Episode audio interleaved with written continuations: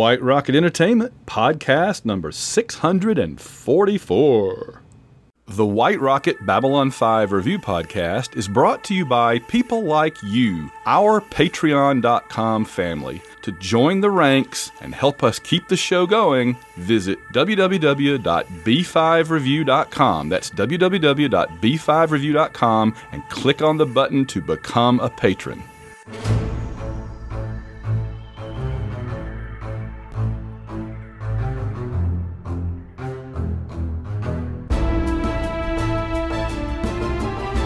It's the White Rocket Babylon 5 Review Podcast.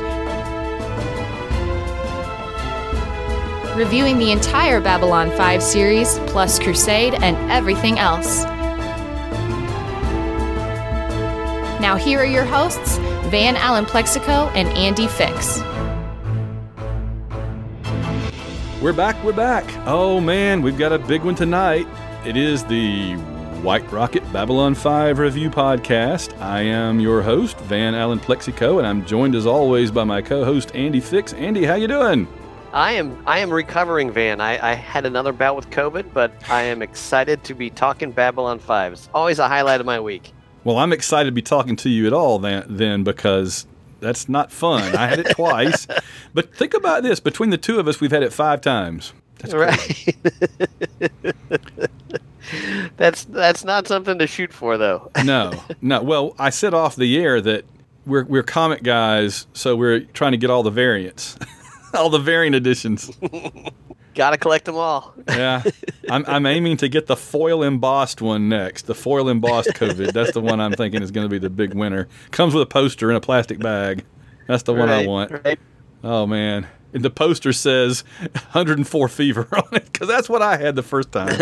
first time I had it 104 fever. Second time 103.5. So I guess this time it'll be 103 because there'll definitely be another time, I'm sure. Well, anyway, COVID aside, um, we have a big episode tonight. We we've thought about it. We've changed our mind a few times as reality has presented itself, and we have decided to cover War Without End parts one and two together. Just because, well, go ahead. It was your idea, Andy. That you you're the one that kind of decided this was what we needed to do. So tell the folks. Well, after my first watch through of both episodes back to back, it, it wouldn't be fair to do all the categories and all the analysis of one and then the other because you're only getting half the story. I mean, it's literally a story cut in half. Yeah. So I, I thought it would be uh, the fans would be better served, the listeners would be better served, and uh, the show itself would, would get what it better deserves if we just addressed it as one single episode.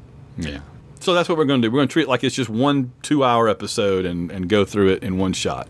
That doesn't mean we're going to short shrift the fans because I got I've got plenty of of uh, of answers for each category, so I'm going to cheat and do, double up on a few of them. So oh, we've done that almost from the beginning. That's no problem. That's. I've, I've never enforced a hard and fast rule that we have to have one thing per thing. That's perfectly fine.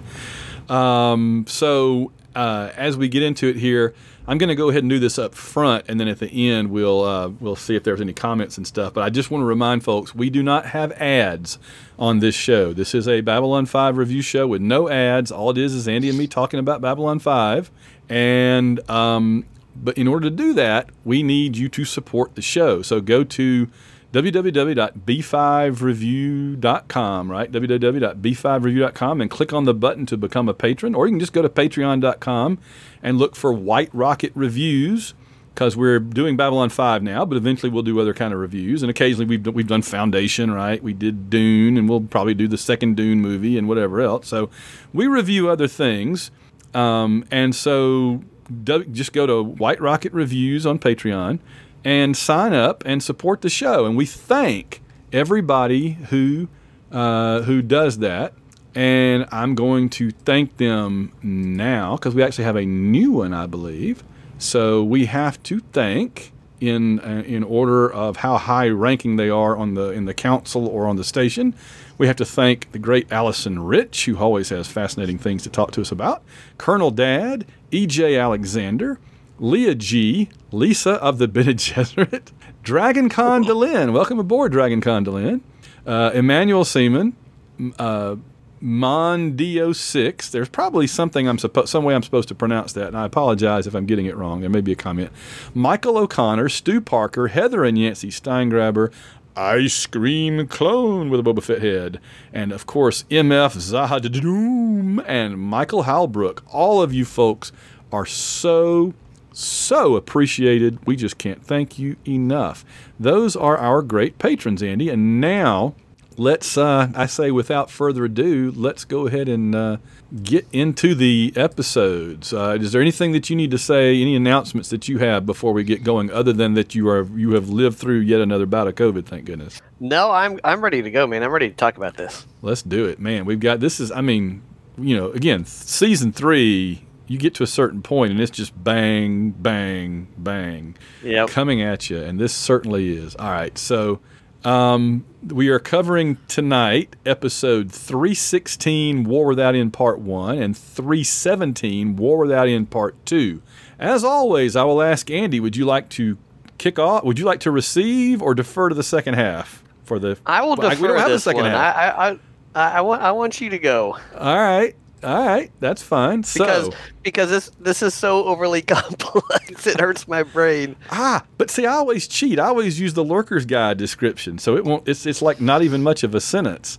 Um, the the the War Without End Part One uh, synopsis is Ambassador Sinclair returns to pull Babylon Four through time, and then the Part Two uh, synopsis is the same thing. I just went clicked through. I'm like, it's the same thing. All right. Well, let me do one off the top of my head this one. So I would summarize this one as um, the the folks on Babylon 5 discovered that there's weird tachyon things going on in Sector 14 again, which we haven't seen since Babylon Squared. This is effectively a two part sequel to Babylon Squared at the end of the first season. And it involves the return of Babylon 4, and it answers all of our questions about Babylon 4 and the questions we had lingering from Babylon Squared with regard to Babylon 4. And it, most importantly, I would say, gives us closure to the story of one Jeffrey Sinclair, more or less. Is that fair? That is very fair. All right. All right. So this is production 316 and 317. Um, the original air week for part one was May 13th, 1996. And for part two, thankfully, was May 20th. Imagine if you had to wait more than like a week for part two of this thing. I'd be going crazy. Uh, written, of course, by JMS, as all these are. Directed by uh, part. Let me see if part. Yeah, they were both directed by Mike Vehar, Vijar, or Vehar. I like to call him Mike Vijar because that reminds me of V'Ger in Star Trek: The Motion Picture and has a nice science fiction connection. But I'm sure it's Vehar, and I'm just butchering it. Um, obviously, the notable guest stars, Michael O'Hare returns as Ambassador Jeffrey Sinclair. And let me just pause right here. I want to get your take on this. It was so awesome to have Jeff back in any capacity.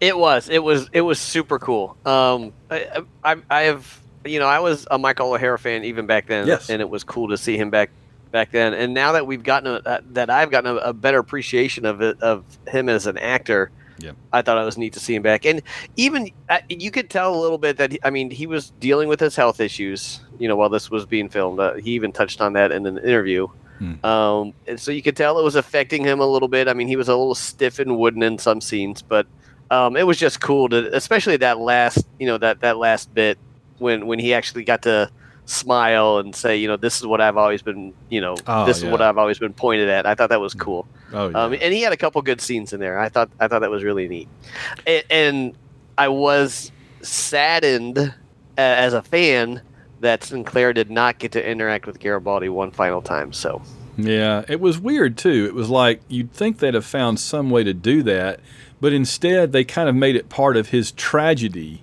of a story. Right. I mean, his story is not completely a tragedy, but there are elements of tragedy to his story. Kind of the idea of being trapped with a circular fate, nothing you can do can change it, you know, all of that. I mean, that right, and so him not getting to see Michael and say goodbye to him and doing it in order to help Michael, to save him, was a Right. really powerful aspect or element of his tragedy, Yep. I think.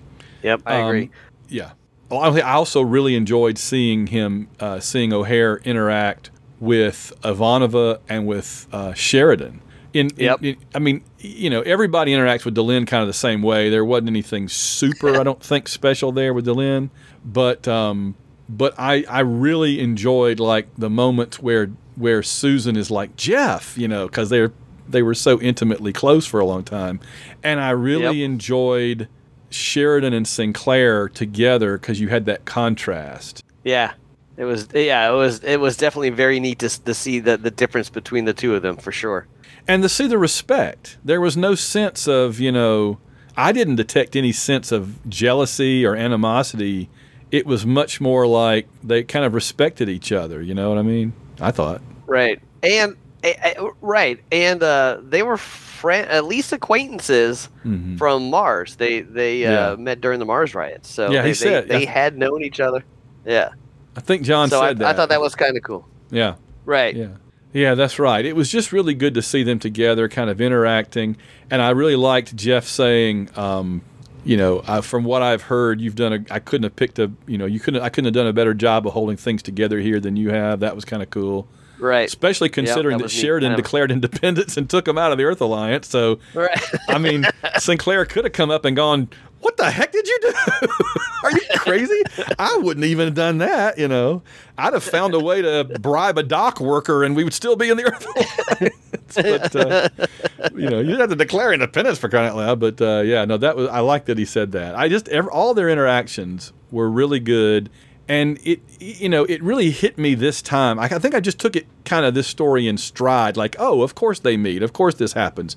But you know, this time watching it and being more analytical, I was more like, you know, the logistics of making this happen. And again, as you said, with O'Hare having his issues and everything, um, he seemed a lot like he didn't seem completely like his first season self. It had been you know a couple of years, but but it Right. still seemed like Jeffrey Sinclair. It seemed like him Yeah. to me at, at a different stage in his life. Right. And when um when Sinclair took over in the second episode after uh, after Sheridan was you know zapped away in the, the time stream, Mhm. then he really shined. Then his personality came back out, and he was the uh, Commander Sinclair from season one because he he Yes. snapped right to it. He took charge. He started you know giving orders, and he was he was a man of action right then. So I thought that was really cool. That was a neat transformation. I don't know if it was intentional on the actor's part or the director's part, but it was a pretty noticeable transition.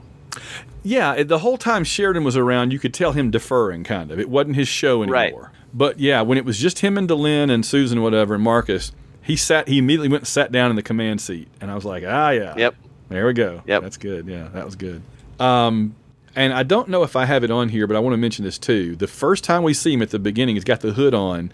That whole business with the letters. You you may have some mention that. I don't know if that made any of my categories, but I'd still want to say the whole business with sending the letters 900 years forward in time was brilliant and spectacular Yeah. and I loved it. I loved it, loved it. I love that they're like we opened this box that was, you know, sealed up 900 years ago and we were told to open it this time and we opened it up and there's a letter to you. How could they have known? oh, that was so good. And Delenn got one too. Yeah, yeah. And then- and- now, could you? And then Michael got one, or he got the the video message, The video, didn't he? yeah, yeah. But it didn't yeah. come from 900 years ago, though. I was That's true. say- there's a there's a library on Minbar, and they got a check for the book he checked out 900 years ago. it's for like a billion credits. and they're like, "How did he know? How did Valen know that?" You know, Could you imagine being Sinclair and opening this 900 year old Yes. box and seeing your handwriting there? I mean, talk about a mind job. absolutely. That's it's so good, and that's how he knew it was all true is because he told himself. You know. Right. Yeah, I would have liked to have actually read the letter because you can imagine the letter. It's like, no, no, I know that you're thinking so and so now, but it's true. No, now you're thinking this, but that's not. you know, just counter, anticipate every argument he's going to come up with, and, and immediately answer it before he even thinks it fully. You know, just like it's not that, it's not that, it's not that. So, oh, that's so good. It's so good. I've written a few st- uh, time travel related books, and it's always a challenge. I mean. That's another thing I want to talk about with this episode, and again, I'm not sure if it's something we get into along the way, but I'm going to mention real right quick here. Is the the process JMS had to go through to write this episode? Is that not only did he have to do time travel, he had to do time travel to like three different. Let's see, there's there's 900 years ago, there's season one, there's season three, and they they jump around among those. Plus, in the future, Right. plus like 17 years in the future, right? So there's at least Right. four different time frames they go to. And he had to make it all match up to Babylon Squared years after they filmed that episode and got rid of all the sets and the costumes. And not only that, but they also had a major change in the storyline. Yes. You know that the with Signal with with uh, um, Michael O'Hare leaving. Yes. So he, I mean, he had all planned Babylon's how it was going to finish up, and suddenly, you know, things are drastically different in season three than they were expected to be. He had to make changes, Yes. Oh, incredible. and, and Vihar or Vijar, the director, talks about it too. How how confusing it was, but Hmm. he actually, and I don't know if you picked up on this, the lighting for each time frame was different. Ah, So he dropped in visual cues for the, the, the viewer so they knew instantly just by seeing where they were in the time stream. I thought that was really sharp way to way to do it without dropping a lot of exposition. Which I mean, to be honest, this was an expos, ex, expository episode. I mean, there's a lot of exposition in this episode, especially from Delenn. But but I thought that was neat how how they were able to, to do that with just like you know visual cues. and yet I would argue there's a minimum of it. For I mean, in other words, you needed a lot, and yet they really get by with as little as they could really have gotten by with. It could have gone a lot. They could have explained a lot more. Right. But they they explain about as Absolutely. minimal as you need and then like just enjoy the ride because it's a ride you know. Just enjoy it. Don't worry too much Right. about it. You can go back Yeah. and watch it again try to figure it out later. Yeah. Oh it's it's it's so there's so much going on. It's so complex. And like i said i mean they had to f- make it yeah like you said they the storyline had changed drastically since season one. So not only did jms have to match everything in this story up to intercut with Babylon Squared, but he had to make it intercut with Babylon Squared when it's going in a different place than it was then. So he had to like there are Right. certain there are certain moments in part 2 especially that you can tell he's like pulling stuff out of his butt to make it match up. Like the whole thing where Right. it's, it turns out to be Delenn and not Sheridan or something, or it turns out to be Sheridan and not Sinclair. And then Zathras is like, well, see, you're all the one, Right. see. And I'm like, ah, okay. I'm like, well, that makes sense and Yeah. I like it, but That- that's that's cheating. that's totally JMS going. I've got more than one one, so I got to make everybody the one. And I'm like, I, you know, that's fine. It worked. Right. And that that moment, and I still haven't figured that out. I watched it twice within the past week, but that moment when Delenn pulled off the the the space helmet, like, wait a minute, how did she get in the spacesuit? And then she was walking down the hall two minutes later without the space. I'm like, who was that? Which Delenn was that? Was that the Delenn from the future, from the past? I Uh, I was totally confused. I all right. My theory. I don't grasp it completely. That's the single I think most confusing part of both episodes. But here's what I would say. I believe in Babylon Squared we see we see Sinclair being helped up in the in a, as he's older by a hand that looks like Delenn's. Right. And I think in this episode, we see it from Delenn's point of view, and she helps up the guy in the spacesuit that's Sinclair. So it was confusing because we were seeing a scene we'd already seen before. That's hard to say. Um, but from a different perspective. We were seeing it from this perspective rather than last time. I think that's I think that's right. But it, it did I- very successfully answer the Zathras stuff, and that was that made me happy. Right. I would be curious, and I, I, I'm I'm surprised I didn't think of this while I was watching these two episodes.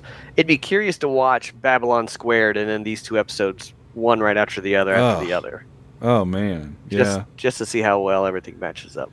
That would make a nice like film festival thing. Show those three in a row. Right. That would be kind of cool. Yeah, interesting. Maybe maybe a Dragon Con panel. I keep hoping. Um, guess never hear anything back. Um, hey, and I just want to go on, on the on the record as saying Andy mentioned Dragon Con, not me. That was Andy. It's not me. Thank you very much. Thank you, Andy, for breaking that out, so I don't have to worry about about mentioning it. Um, I was surprised again how much film footage from Babylon Squared they used in part two. Yeah. a good bit. Yep, they did. There's a lot of intercutting, old and new, old and new. Yeah. Yep. But it was impressive how they got all the actors back, all the all the Babylon 4 crew, the the command staff and all that. They got them back for their for the new scenes. I thought that was pretty neat. I was going to mention that Ken Kent Broadhurst as Major Krantz is the big one, right? Yep. The bald-headed guy with the mustache. Yep. In the, I guess we decided that's like the Earth Alliance Construction Corps or something, so they wear brown instead of blue. I guess he's Right. not the he's not going to be I- the commander of Babylon Four. He's just like in charge of building it, and then he's going to hand it over to whoever Right. would be the commander. Yeah. Exactly. Yeah, he's like the Corps of Engineers guy. So if Babylon 4 had gone online and hadn't been stolen, oh, and by the way, I call it Babylon Heist. I, that's that's funny, folks, because I've written two books called Heist. I have Vegas Heist and Miami Heist. So this was Babylon Heist. Um, but um, I assume if Babylon 4 hadn't been heisted, Jeff would have been the commander, right? Because I'm assuming, yeah. That's who the Yeah. Minbari wanted. Well, yeah, the yeah the Minbari wanted from the very beginning because they knew that's Yeah. who it needed to be.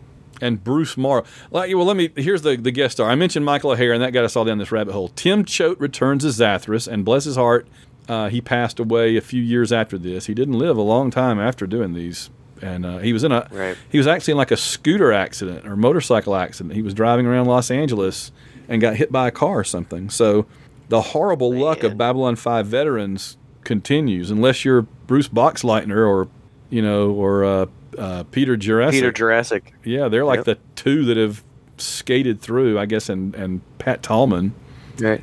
but almost everybody else And has had problems. I, you know, I, I didn't, I, I didn't think of this earlier, but Bruce Boxleitner was on a recent episode of what's that show on Hulu, the the faux Star Trek show, oh, the Orville or something?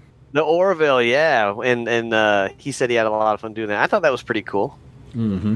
Yeah, he was in makeup, right? He got to play an alien for a change instead of the oh yeah, human. but he yeah. was he was a president of the Interstellar Alliance. oh, shoot. Now I got to go watch it, dang it. All right. All right. I haven't really watched that show, but now if I know that President Sheridan is on there, you know, I fam- well, I don't know if I probably mentioned it before, but I, I did say that I, I told them to, I told, uh, I told uh, John and Delinda their face in front of a giant crowd at Dragon Con that they were the president and first lady of the galaxy, and that was cooler than having the president, first lady of the United States. Um, that's on YouTube. If you go look, you can find that me talking, talking about doing that. Um, Tim Choate as Zathras, Time Winters as Rathenn. That was the Minbari at the beginning of episode one that brought the box to Jeff. And then in the second one, Kent Broadhurst as Major Krantz and Bruce Morrow as the B4 first officer with no name. Um, random factoids and notes. What are you thinking? Let me see. I've I've only got a couple here. The one that I that floored me was something that JMS said, and he was addressing uh, questions about you know bringing Michael O'Hare back and all that. He said Sheridan was always going to replace Sinclair. That that Michael O'Hare leaving the show was just Sinclair leaving earlier than anticipated. Hmm. and he said that that was that that and this interview may have been you know during season 3 Mhm. when he was still trying to cover for Michael O'Hare. But he mentioned that you know Sinclair was always going to go away that that he the, the fact that he left a little bit earlier was a creative decision because he didn't want to spend 3 seasons building up Sinclair only to have him swap out in the middle of the the the series with Sheridan he thought that the fans wouldn't accept that so he said that this would this was always the plan. They were always gonna that that Sinclair was always gonna go back in time, which which I Mm-hmm. That I agree believe, is yes. is probably the plan. But then in a different interview, he mentioned that that uh, War Without End was originally planned to be the final episode of the series. Right. Well, there's So- like there's like what we obviously think the original ending was going to be, which is Sinclair going back and becoming Valen. But Right. you can actually go and read the outline that people have put together of what JMS actually was originally going to do, and it is different. It gets very complex. It's it his original plan went off in a very different direction from anything we saw. It's got some weird stuff in it. It involves like their their ch- Delenn's child doing something and not just being like an offstage presence like David. Um, I would say this. I agree with you that that's probably him covering for Michael O'Hare because he because we know that he said that he, you know, JMS is on the record as saying that in retrospect he should have done it this way from the beginning because having Jeff Sinclair be both the connection to the Minbari and Valen and also having the connection to the Shadows and the Shadow War was too much to put on one character, right? Right. My my theory and a lot of people's theory always was that uh, was that Catherine Sakai was going to be the one to go to Z'ha'dum since she was an explorer, and I can't, Yep. you know, spoiler, spoiler, and um, instead of Anna Sheridan, which we do know that Anna Sheridan apparently went there, right? We got that all the way back in the sha- in the shadow of Z'ha'dum, and so, but I don't think that's actually because JMS talked about how the timeline. We talked about this before, right? Remember, the timeline doesn't match up that way. Right. So it's it's very convoluted. It is very convoluted. I don't know, but um, um, yeah. So I, I don't know how much I believe anymore. He said a lot of different things over the years, and Right. That's Right. that's his right. He can say whatever he wants. So I'm not complaining. I just Yep. I just enjoy what got. So what else you got? That's that's all. I, uh, wait, I had something else. I forgot to write it down. Well, you'll certainly Nope, have. I can't think of it. well, you'll think Yeah, of it while I- I'm going. I got a few. Right. Okay. Um, I did note right off the top of the top of, uh, top here under Babylon Heist in all capital letters. I wrote, I think that this pair of episodes is really when Babylon Five went from being my favorite TV show of all time to my favorite thing of all time. Period. Right? Because I've said that Babylon Five it started out as one of my favorite shows, one of my favorite science fiction shows, one of my favorite shows, and then it became my favorite current show, and then it became my all time favorite show, and then it became my all time favorite anything. And it just kind of kept going Yep. up. And I really think this is the one where I went, oh, you know, I just went, this is, this is, you know, this show, this is it. So, um, Yeah. and uh, let's see. I don't believe, and this is off the top of my head, I don't think they saved any of the sets or costumes from the first from Babylon Square. They had to go back and recreate everything and use that episode as like the kind of they, they freeze frame that episode, which is it's funny. That's kind of what cosplayers would do. They had to basically do cosplayer type stuff in order to make the next the sequel. You know um, which is amazing that they even had to like and and I remember Tim Choate saying something like he had even forgotten how he played Zathras and he had to go back and watch Babylon Squared again and practice to get back into that character's head and voice and everything. So that that was Right. something. Um, I have a. This is not an unanswered question, so I think there is an answer. I just don't know. Is this the first time we see the Minbari Homeworld? I'm not I sure. was, you know, I have that for one of my uh, categories, but I think so. I don't I'm remember sure seeing it it is before. because the the crystal powers have been mentioned before yeah. by uh, by uh, Vir, Or, but this yeah, is the first time that we have seen it. Yeah, I thought this the first time. So I, yeah, Um, yeah, it's not the first time we see the Centauri homeworld, but episode two is the first and probably only time we see non-Centauri other than Mister Morden on this on the Centauri homeworld. Uh, well, other than G'Kar, and there's right. because we did see G'Kar there. Um, but we see Yep. Sh- uh, Sheridan and Delenn there, so you get to so so the, we get a little more of the Centauri homeworld. We get to the Minbari homeworld for the first time. Um, to get a sense of how long that letter waited for Sinclair to open it, if it had been opened today on Earth, it would have been left for him around the time of the Norman conquest in England. That's how long. It would be That's basically crazy. it would be the letter to to Sinclair and the Bayeux Tapestry about the same age. Right. Yeah. I got this letter from William the Conqueror. Oh wait, that was me. Yes, I was William the Conqueror. Who knew?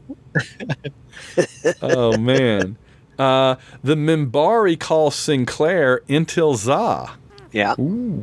and you will recall And not just in- the Min, not not just the Minbari, but also the Rangers, because uh, Yes. That's how that's how Marcus addressed them as well. It is true. And so I guess it's not a spoiler anymore. So you remember in the revised version of the pilot of it, of the gathering when when when Kosh comes on the station the first time and the fake Sinclair shakes quote unquote hands with Kosh and poisons him, which we we're not even going to go there. Just leave that alone. Right.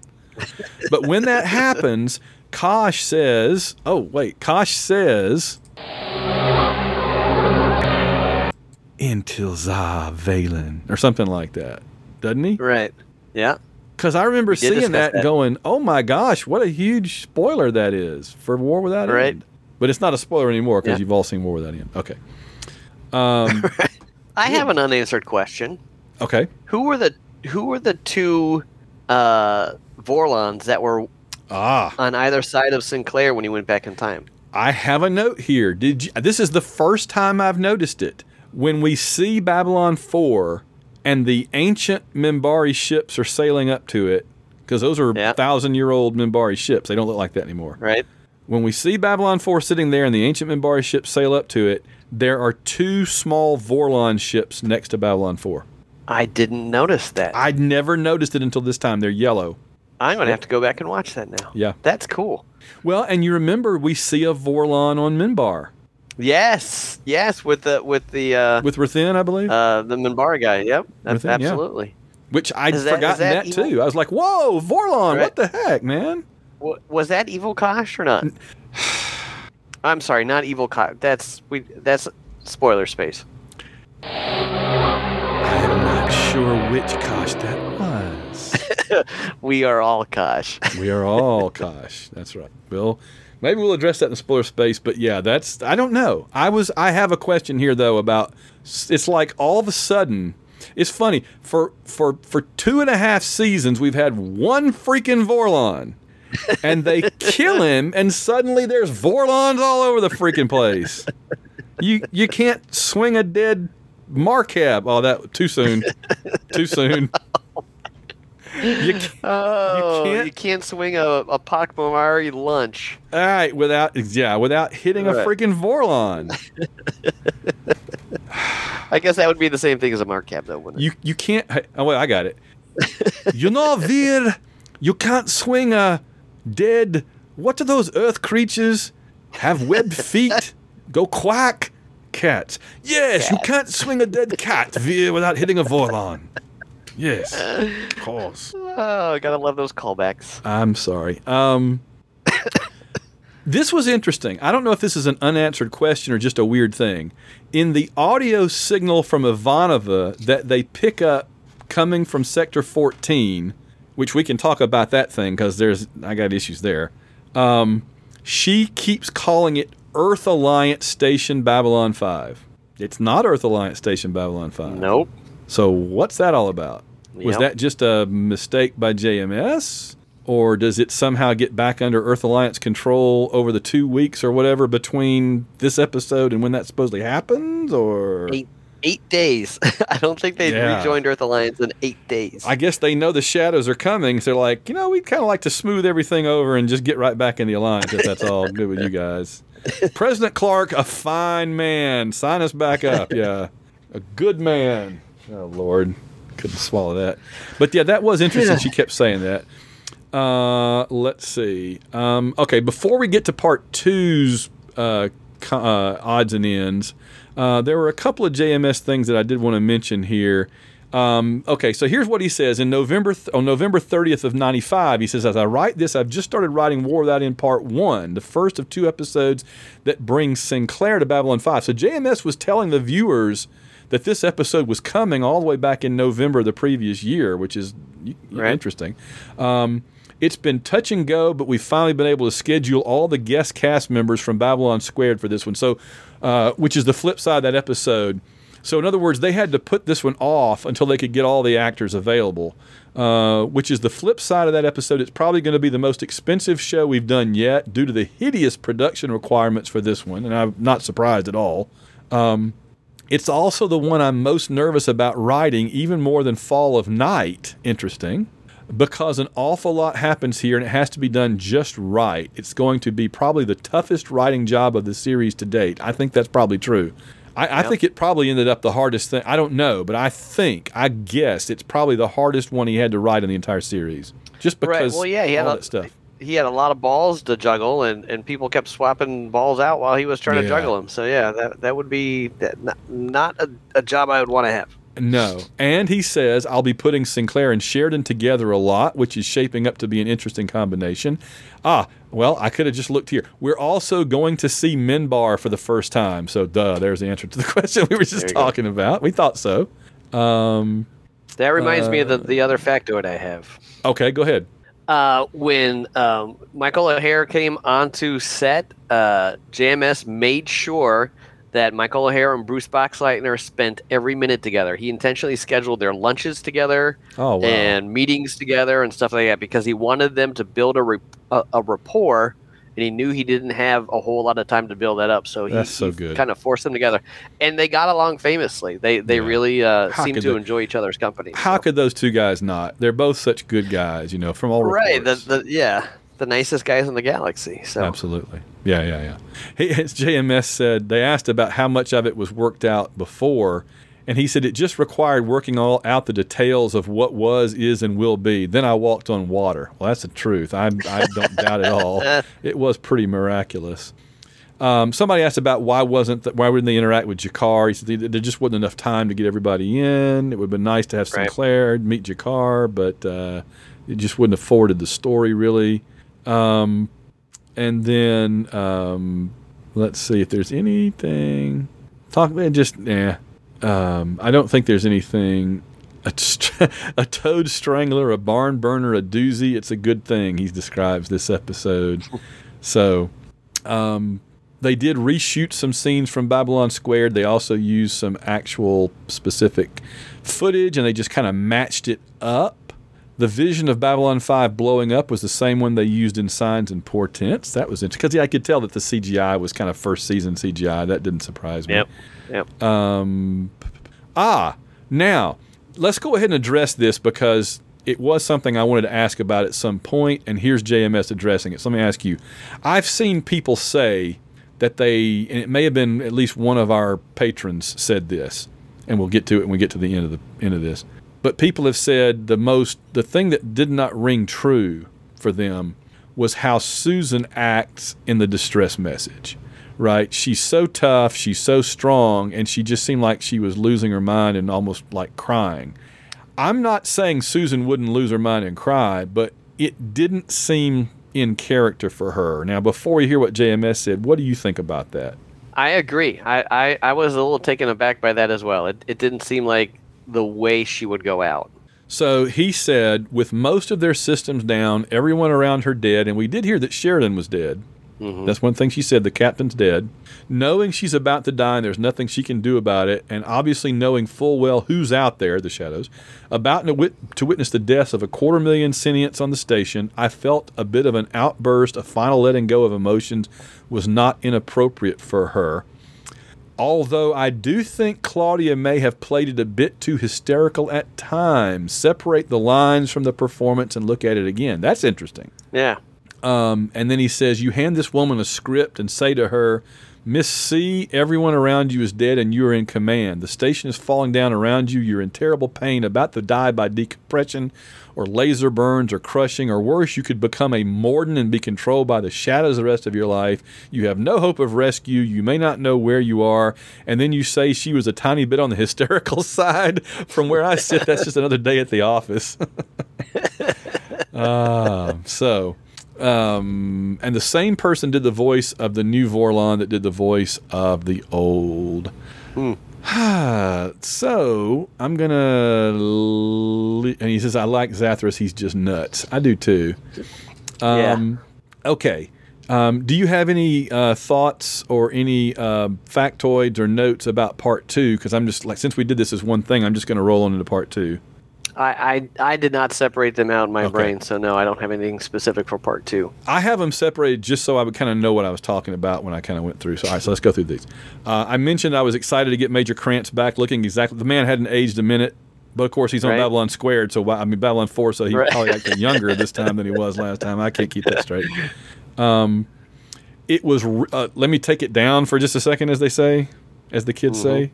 It was really hard to hear Mira Furlan say that it was as if someone had walked over her grave. Yes. That was hard to hear Yes. this time. Yep. I haven't watched this episode since she left us, since she went beyond the rim. Yep. That was tough. I had to like pause That it for a second and go, "Oh man." so, um, oh, this is awesome, Andy. This is, and I, and we've been we've been kind of we've mentioned this a couple of times. I think that JMS said he'd been holding off on having John and Delenn kiss because he wanted the, the t- first time they do it to be special. He couldn't get more special, quote unquote, than this, right? this is the first time we see Right. John Delenn kiss. He has no clue what's going on or where he really is or anything.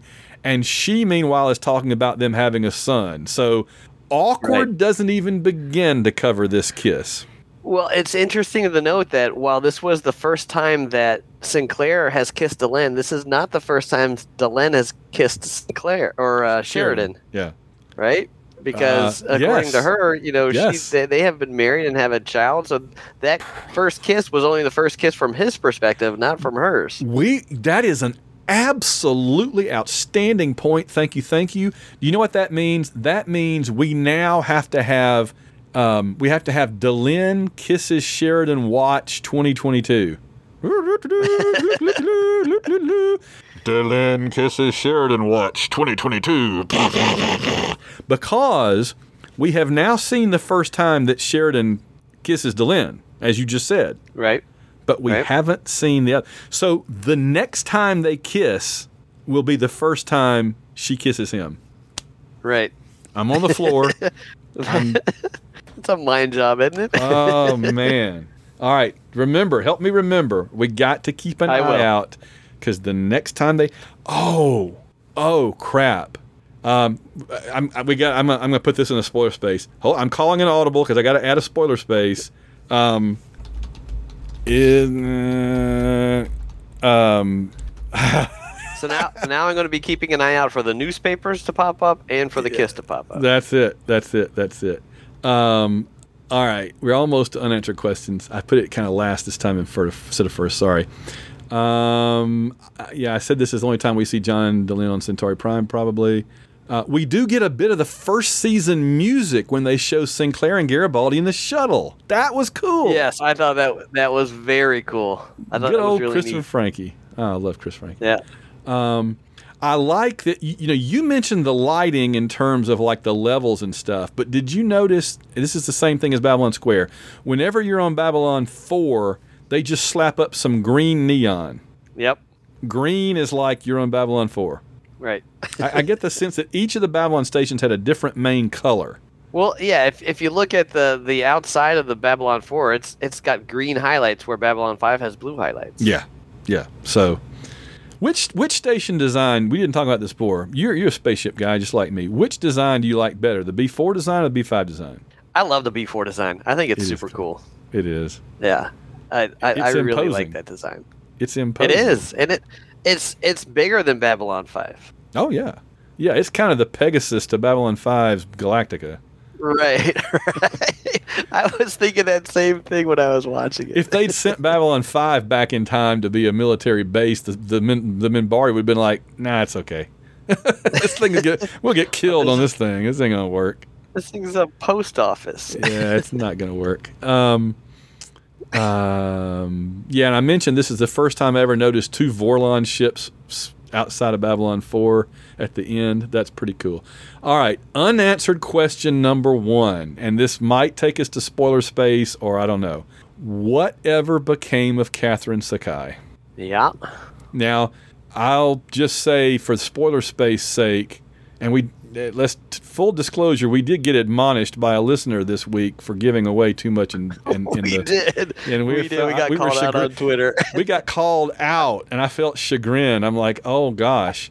I Well, did we- too. I felt so bad. You and I debated the Catherine Sakai thing before, I believe, but we never had Yep. like the definitive end for her.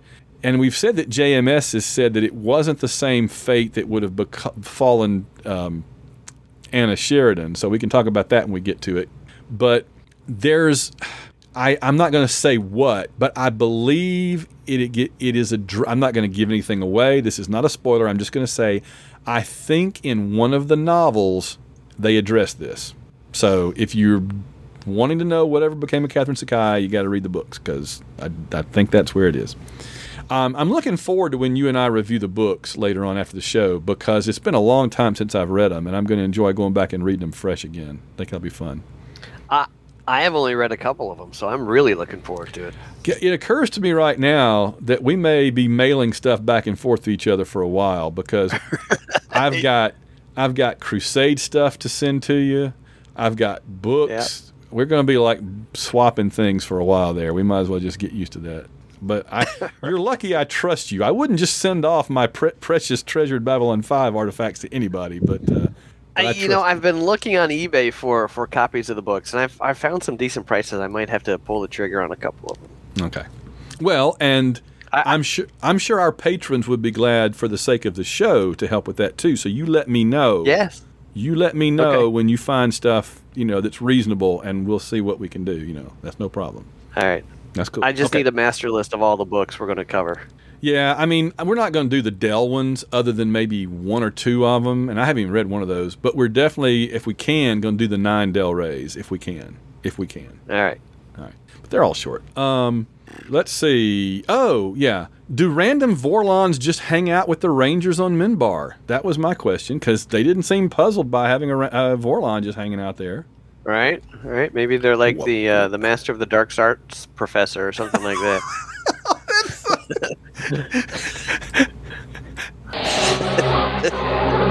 Turn your textbooks to page thirty-seven, Potter. oh God. Um, this is like the greatest thing I ever did was putting the Kosh sound effect on the soundboard. Um, uh, let's see. Delenn, Delenn received a letter too, and she says he's my friend, and Lennier says I know, but it must be done or the dream will die. So I'm assuming they're talking about sending Sinclair back in time to become Valen or something. Did they know? That's what. That's yeah. That's what I took that to mean. Yeah. So they know. When did they find out? When did when did Delenn and Lennier find out that he's Valen? Probably in the letter. Yeah, because they couldn't have known before that. Remember, they, you know, they interrogated him. They nearly killed him. They'd have never done that if they'd right. known who he was. I don't. I don't even think Sinclair knew before he got his letter. No, no, that's it. I would have. Yeah, would like to have seen that letter. Um, yeah. no, no Draal in this in these two episodes. They very make a you know JMS makes a very big point of having Zathras say at the beginning, they, we can't disturb Draal. We have to do all this ourselves. Zathras trained in crisis management. By the way, these two episodes have so much. They have like the greatest Zathras lines of all time. just all through both episodes, Zathras is just gold, solid gold, beginning to end. He just and, kills. And there I have read. I, I always seek out interviews with the cast for each of the episodes we watch, and and multiple actors have said how hilarious that he was throughout the entire shoot. I mean, there is one scene that that uh, Mira Furlan actually points out in her interview where she is looking back and forth between uh, yeah. Sinclair and Zathras and yes. is just trying so hard not to laugh. She said I had to bite my tongue and, and squeeze my thumb in my fist and everything just so I wouldn't bust out laughing. I know exactly because I. Here's what's funny about that. I screenshotted that and posted it on the Babylon 5 group on Facebook and it's got like 120 yep. likes or something. All right. And and here's the thing. The reason I did was because I read her facial expression there one way. But when you say that, it brings a whole other meaning to it, right? So, in reality, with the actor, with Mira Furlan, the expression she has on her face when she looks at Sinclair, in reality, is her trying not to laugh. Right. And I bet if I drag out my B5 blooper VHS tape, I bet there's there's there's several takes of that scene where she doesn't succeed. I guarantee. Right. But the reason I screenshotted it and posted it was because the look that she ends up making because of that is so perfect. It's Zathras at that moment is saying, Zathras used to being beast of burden for other people's things or needs or whatever, right? And and he's have very sad life, probably have very sad death, but at least there is symmetry. And when he's saying all this like, "Oh, woe is me, I'm so pitiful" stuff, Delenn looks at Sinclair and she she looks at him where Zathras can't see her expression, can't see her eyes, but she looks at Sinclair, and to me, the expression she's giving Sinclair is, "Can you believe this guy? Can you believe this?" Now again, you're you know you're telling me that the expression actually meant I'm biting my tongue to keep from laughing, And that's awesome because what it somehow produced in her face was, oh my gosh. Seriously. and I love that. I mean, you know, it's the expression that my wife gives my older daughter when I say something dumb, right? She just looks at they just look at each other like, "What is the deal with this idiot?" And that is Delenn's expression, and I'm just like, "This is perfect." God, that's so perfect. It's just the greatest expression. Can I just say, by the way, also while we're talking about Delenn here, I don't know what it is. Maybe it's just me. Help me out. I thought Delenn and I guess Mira Furlan looked radiantly gorgeous in these two episodes. Agreed. What was different? I was trying to figure it out. I'm not sure. I I, I- I, don't know, but yeah, she was. Uh, yeah, every scene she was in, she just glowed. glowed. Most Yeah. like you know, most every other episode, I'm like, oh yeah, there's Delenn. Yeah, Delenn's nice. Yeah, she's fine. You know, she's great. Very pretty woman. You know. Oh, but there's Talia. You know. Oh, there's you know. Um, here I was like, man, Delenn just looks gorgeous. Yep. I don't know if I'm they had sure a different makeup artist or she just got out of bed that, that week and looked really good or her hair was good or I don't you know, I don't want to speculate. I just I'm glad I'm not the only one that thought that. I thought I must be losing my mind, but I'm like she no. just looked great. Yeah, yeah. She did. Okay. Um, I, I, I, will admit I had a crush on Mira Furlan from from early on when when she did a transition to the more human form. Yes. Oh yeah. You know my younger daughter is Mira. Yes. Yeah. Yep. Um, that's not an accident. Um, how did the explosion damage? This is kind of an unanswered question. How did the explosion damage Sheridan's time stabilizer when he was just standing there? It was like it I got drawn in, Yeah. like a suction, It was contrived a little bit. a, a little bit. You think? Yeah, I can leave it at that, I guess. Um, why did why didn't Sheridan remember what Londo told him and showed him happened to Centauri Prime after the War with the Shadows, and and happened because Sheridan didn't think to do anything before? I that whole I've all if there's anything in this whole two parter that's puzzled me, and there's a lot that can puzzle you in this. This whole two parter is a lot of things that you have to kind of go hmm. But the whole thing with Londo and Centauri Prime, I've always had issues with Right.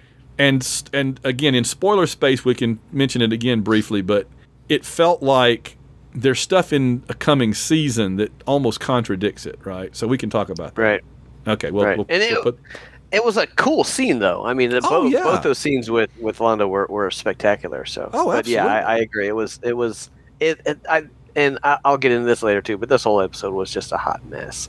yeah there are places yeah but there's stuff there's part of it's funny part of this is addressed in the books part of it is addressed in season five part of it is addressed here and part of it's addressed in prophecy and dreams before this and i'm not sure it all Right. lines up but you know that's asking Right. a lot so i'm cutting them in Yeah, it some- cutting him some slack um, Garibaldi gets to say everything's going straight to hell for once instead of Sheridan or Ivanova. It's usually one of them that says it, Right. so that was good for for Michael. Um, I always, when I think of these episodes, I think of it as Babylon Heist, and I always forget that we have the whole other thing with Sheridan tra- traveling through time and visiting other parts of the story, which is really cool. Yeah. But I always forget about that, so that's neat. yep. Um, let's see. Um, and I had oh, those were the unanswered questions. I already, I already covered them. All right, so, all right, so you ready to get in the categories? I am. Let's do it. Um, high point of the episode. Oh gosh, where do you begin? Well, I I had a couple of them. I, I think the first uh, first bit of, of seeing Minbar was really cool. Mhm. I thought that the effects were, were, were, were adequately done, and it made it look very alien and, and matched up to to what uh, the descriptions we have heard before. I thought that was really neat. I thought seeing the old Minbari ships was cool. Mm-hmm. They are similar to the newer ones, but but not. They're different. I, I always got a kick out of seeing on Star Trek all the various iterations of the Enterprise as they bounced across timelines. So I thought it was kind of cool to see the the Minbari sunfish looking things looking a little bit more shark like back in the past. I was gonna say different breed of fish, different species Right. of fish. I like it. Yeah. More more barracuda Don't- than than sunfish, but it was pretty cool. Don't be coy, Andy. and uh, but the the biggest one for me was the the return of uh, Jeffrey Sinclair. I thought that was Yeah. super cool. I, Yeah. I, that that to me because I, I was a you know I I'm a, a an unabashed uh, Sinclair fanboy, so I thought that was neat to see him back, and and it was a, a proper send off. I thought that was really cool too. That's just true. I, I agree with you completely. I, I put down, and I think mine is just trying to trying to conglomerate a lot of that together into one scene. So I was able to find one scene that includes Sheridan, Delenn, and Sinclair. Get some Zathras in there. Get some cosmic stuff. Gets all that together, and that is you are the one who was. Yeah, You are the one who is, and you are the one who will be. right. You are the beginning of the story, and the middle of the story, and the ending of the story that begins a whole new story. That, at the same time, was a huge cop out by JMS having to Right. adjust, and yet he took chicken poop and made chicken salad out of it, didn't he? Right, right. And it was very meta. I mean, that was like Yes. JMS there explaining his story arc, which I thought was kind of fun. Oh, he's throughout the whole series, he keeps showing us his hand, and yet Right, we keep coming Yep. back. We're not like, oh, we already know what happens now. No. right. we, we knew what was going to happen with Londo and G'Kar two years ago, and yet here it is, and we're like, oh wow, and you're like, well, we already knew this, but but but it's happening now, you know, but it's actually not happening now. I'm so confused. Ah. oh God! All right, I w- oh, unanswered question. What's the deal? And no spoilers. What's the deal with G'Kar having an eye patch? yeah. And the funky way he was wearing it. I guess if you don't have ears, that, that would be the best way to wear it. But Yes, yeah, yeah, that's true. you know, I do Um, have I do have an unanswered question. The Minbari a thousand years ago wore the exact same clothes that they wear today. That seemed a little odd to me. and they wore warrior caste uniforms when there were no castes yet. Right. That, that ooh, I didn't think of that. That's interesting. Yeah, there were no castes Yeah. yet because Valen created the castes. Right? Three. Interesting. Yeah, three. Yeah, interesting. Um, what was your low point? And I think by this point we're pretty much to the emotional downer point rather than bad. Cause Right. Bad.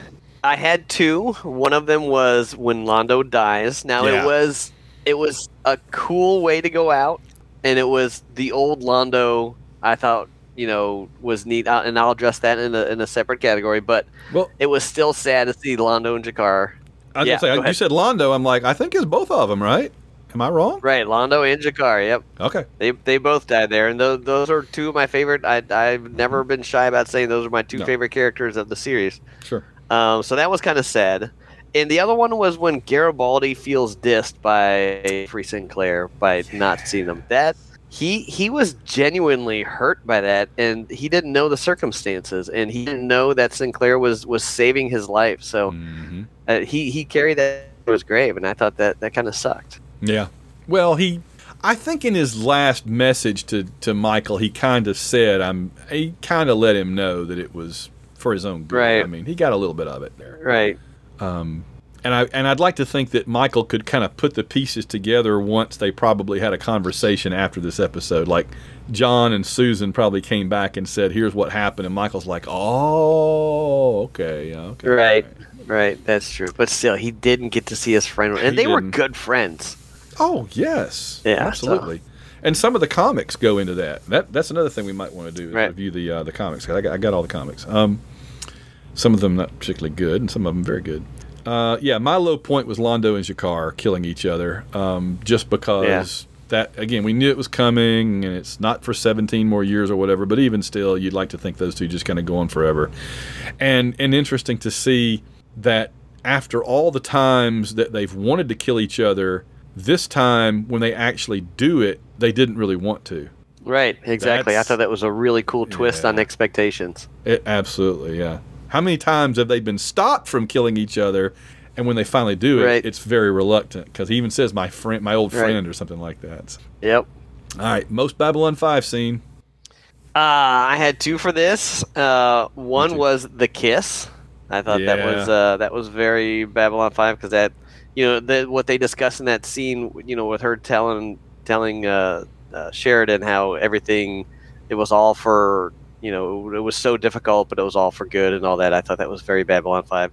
And the other one, which is probably a bigger Babylon Five scene, it was uh, uh, Sinclair's reveal there when he goes back in time as Valen. I thought that was Mhm. pretty darn Babylon Five because Oh. that what that goes back to the very beginning, the very first episode when they said you have a hole in your mind. I mean that that this is something that has been brewing, you know, a mystery that has been out there for three long seasons now. So I thought that was really cool, and it, I mean, it sets the entire storyline in, in motion. You know, it sets, it sets the entire history of of all the races in motion. I thought that was pretty That- darn, pretty darn Babylon Five.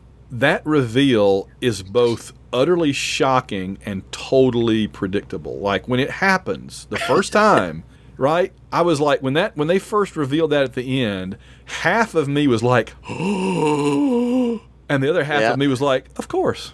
Why did I not why did I not see that? And and that's when you know that something fits perfectly, right? Is when you're both surprised beyond words, but also you're like, of course Right. that means that the pieces were obscured well enough that when they came together, they just like a puzzle came right together. You know what I mean? Yep.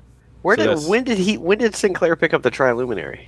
Oh, the, that's an unanswered question we didn't even get into. The triluminary is a circle. It's a closed circle. It has no origin because he brings it back with him from the present, from twenty two sixty. Yeah, he Sinclair, Jeffrey Sinclair brings the triluminary back from twenty-two sixty, and that's how Valen has it, and that's how it eventually comes to Delenn in twenty-two fifty-eight to make the chrysalis and everything, and eventually make its way to Sinclair, who takes it back in time, who brings it to the future, who takes it back in time, Right. who brings it. It's it's it's a closed circle. It has no Yeah. beginning and no end. It's the weirdest thing ever. So, yeah. What was it? Was when Sinclair transformed into Valen? Was that the first time the chrysalis was used, or was that the second time it was used? Yes, yes. The answer is yes. It's the chicken and the egg. It's the chrysalis and the chrysalis and the minbar and the minbari or human. Yeah. yeah. Because one time it turns a minbari into a human, the other time it turns a human into a minbari. Right, and I'm curious. oh, You know, now that I'm now that you mention that, is that part? Did she use his human DNA to turn into a human, or did he use her Minbari DNA to turn? Oh, dude, it just. And here's my theory. All right, here's my theory. Sinclair goes back in time and becomes Valen, a, a Minbari not born of Minbari, but still with human DNA. And we don't know this at all. But my theory is he has children, and Delenn is one of his great, great, great, great, great, great, great, great grandchildren.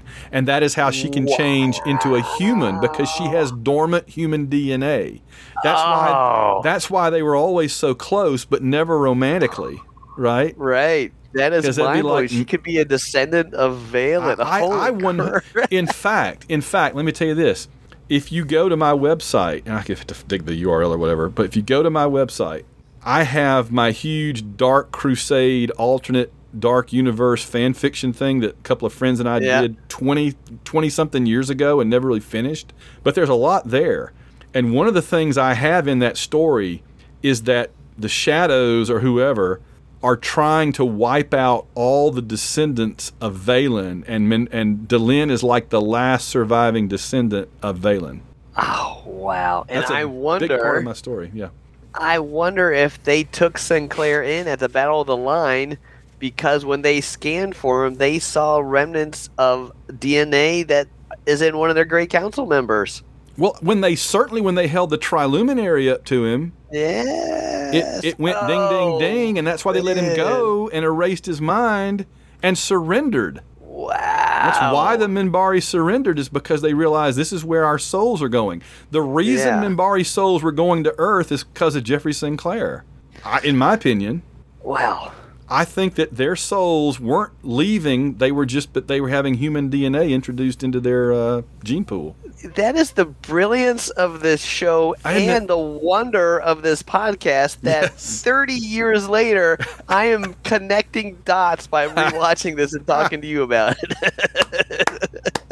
I have That's a whole new for. appreciation for this show now. This is awesome. Just think, Andy. There are we've we've discovered just in the last couple of weeks that there are several other new Babylon Five podcasts I probably shouldn't say that, but ah, we're not afraid of competition. We and we've been interacting with them on Twitter, and they're all good people and they're fun. They're having to review the Mutai right now and stuff like that, and you and I are going to talk about this. We started earlier, and our we win because we're getting to talk about War Without End Part One and Two, and they're having to talk about Gropos and uh, and uh, the Mutai. So. All right. And you know, we did have a very nice discussion about how uh, N'Grath goes out. I thought that was the, the, the lost episode of N'Grath taking out the uh, the Monkey Man bartender and, Oh, yeah. and Richard Mall's character in a in a big gang war. That was a fun combo. God, I need the gang war. The down, just call it down below. Babylon Right. Five colon down below a movie, just like Third Space, you know, and River of Souls do. Yeah. Babylon Five down below, and the main characters would be N'Grath and Richard Mall's character and a few others. Oh, the thing you could have some of it be about the Mutai. You could have oh, there's all the things you could do with that. The telepaths hiding out down there. Oh, they could they could do a great little mini movie on just on down below. That would be so good. Yeah, have the Lumati show up There you go. and and and have them kind of prowl around, going, "Oh, right. look at the inferiors," you know, just kind of slumming, you know. Oh, the humans are brilliant. How they cast their inferiors down here, the lessers down here. Sound like the guy from uh, Poldark talking about the vulgars, you know. Oh, the vulgars are, are bad this time of year. Watch, roll your windows up. oh gosh, I'm sorry. All right. Um, my most Babylon 5 scene, that was good. I think people are getting their money's worth out of this episode, and I figured they would. Um, especially our patrons, hopefully, are getting their money's worth, literally. Uh, most Babylon 5 scene for me, it's, it's kind of what you touched on there, but I actually have a little, I, I typed up a little bit I want to do, right? Delenn tells John uh, when they're in the cell, and God, Mira Furlan, they made her look older there, and, and her acting there yes. frantic. I mean, she had to play a very different character. Yeah, she had to play a very different character. She had to play Delenn at a very, very different place in her life than where she normally Yep. plays her, and that was Yep. incredible. She is the Meryl Streep, of Eastern Europe, and or was. Yeah. Well, No legit. doubt. I mean, legit. She Legit. was. I mean, Legit. that was. Yes. That, that was a, a Well- when she came out of there that was that was what was was said of her so yes. Think think about you know. Like ninety percent of the time, JMS has her giving like these speeches about the shadows and ancient races and stuff, and that's fine. But every now and then, she gets to actually show us what an actress she is, and this I thought was one of those occasions. Yeah. right Um, so, so she says, "We accomplished everything we set out to achieve." Again, JMS shows us his story outline. JMS walks up to the camera and says, "Oh crap."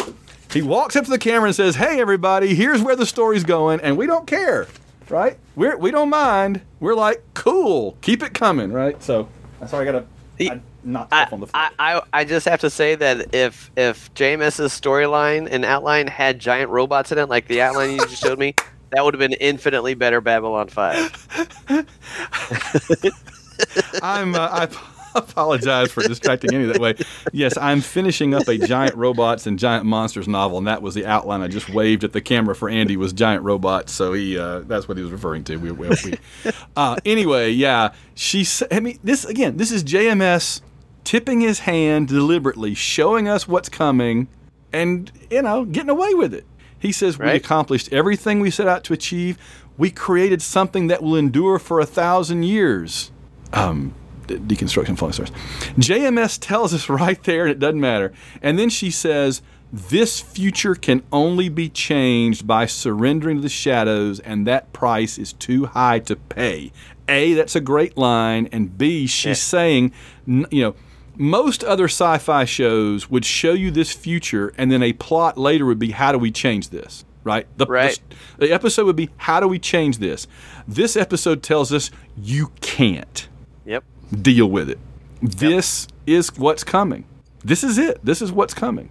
So yeah, I don't. We don't need to go spoiler space for that because it's right there. They show it to us. Right? Right? That's the. That's the. That's what's coming. So man, crazy. Um. Okay. What was your favorite character moment? Again, there's a million choices here. Right. Uh, I think my favorite character moment was when Londo helps Sheridan and Delenn escape. That whole that whole scene there when he has the uh, the the Watcher or the Guardian, Oh. whatever that was, when he has him drunk so he can actually talk as Londo. We finally get to see good Londo again for the Yes. last time and for the first time in probably 17 years. Hmm. He is able to be season one Londo again, and this time, this time he makes the right decision. After every time that we've seen glimpses of him, and every time he's been offered the, the chance, he's always made the wrong choice. This time he makes the right choice, and it's like the ultimate redemption of the character. I mean, it's too little, too late for him and his planet, but it, Mhm. it's still it's still neat that, that they gave him that that that send off. I thought that was really cool. By the way, I want to say it's fascinating to me as much as there is to work with in these two episodes that we're picking the same things. Okay, um, it, says, it says a lot. Um, I know every time we saw Londo before that last scene, I kept thinking this is out of character for him. Why is he being so out of character? JMS didn't write him well. JMS didn't write him well here because he's blaming Sheridan for stuff that's really not Sheridan's fault and saying, I'm going to kill you for it, which doesn't seem like Londo. And then Right. at the end, when he's, like you say, he's back to being his old self, you're like, that was a performance. And he was finding excuses to say he's going to kill Sheridan to make his keepers, and we don't know yet. We'll find out later who you know who they are. Well, we know that they're representatives of the, sh- of the shadows, so that's all we need to know right, Right. now. Um, he's saying that to make them happy, but when he's able to put the keeper to sleep, he's like, "Yeah, no, that was BS. I was just saying that to make them happy. Now get out of here." Yeah. And he says, "This is my last chance for redemption." Yeah. So you remember what uh, Major Barrett told him? Yeah, she said you must not kill the one who has already died, Mm. And you must One of you will be emperor after the other one is dead, right. Oh yeah, and you you must give in to your greatest fear. So knowing yeah, that it will Of, kill you. Yeah. yep, all three of those things Bang, bang, bang. Yep, How about that? pretty darn cool. Um, all right. My favorite character moment was two. One was from that scene we were just mentioning where Delenn says, I look in your eyes and I see the innocence that went away so long ago. And I'm like, well, season five isn't the greatest season, but dang.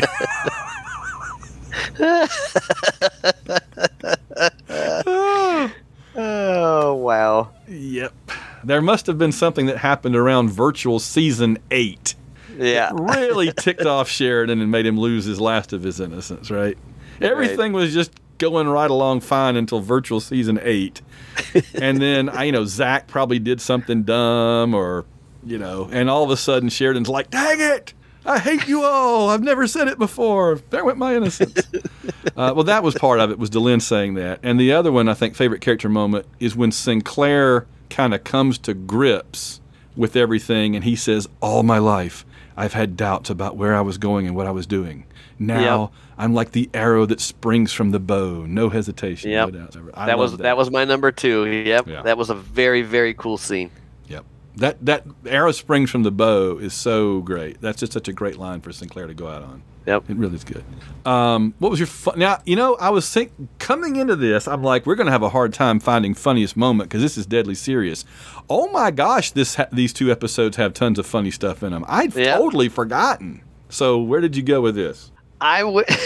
the first one that I laughed at was Ivanova's.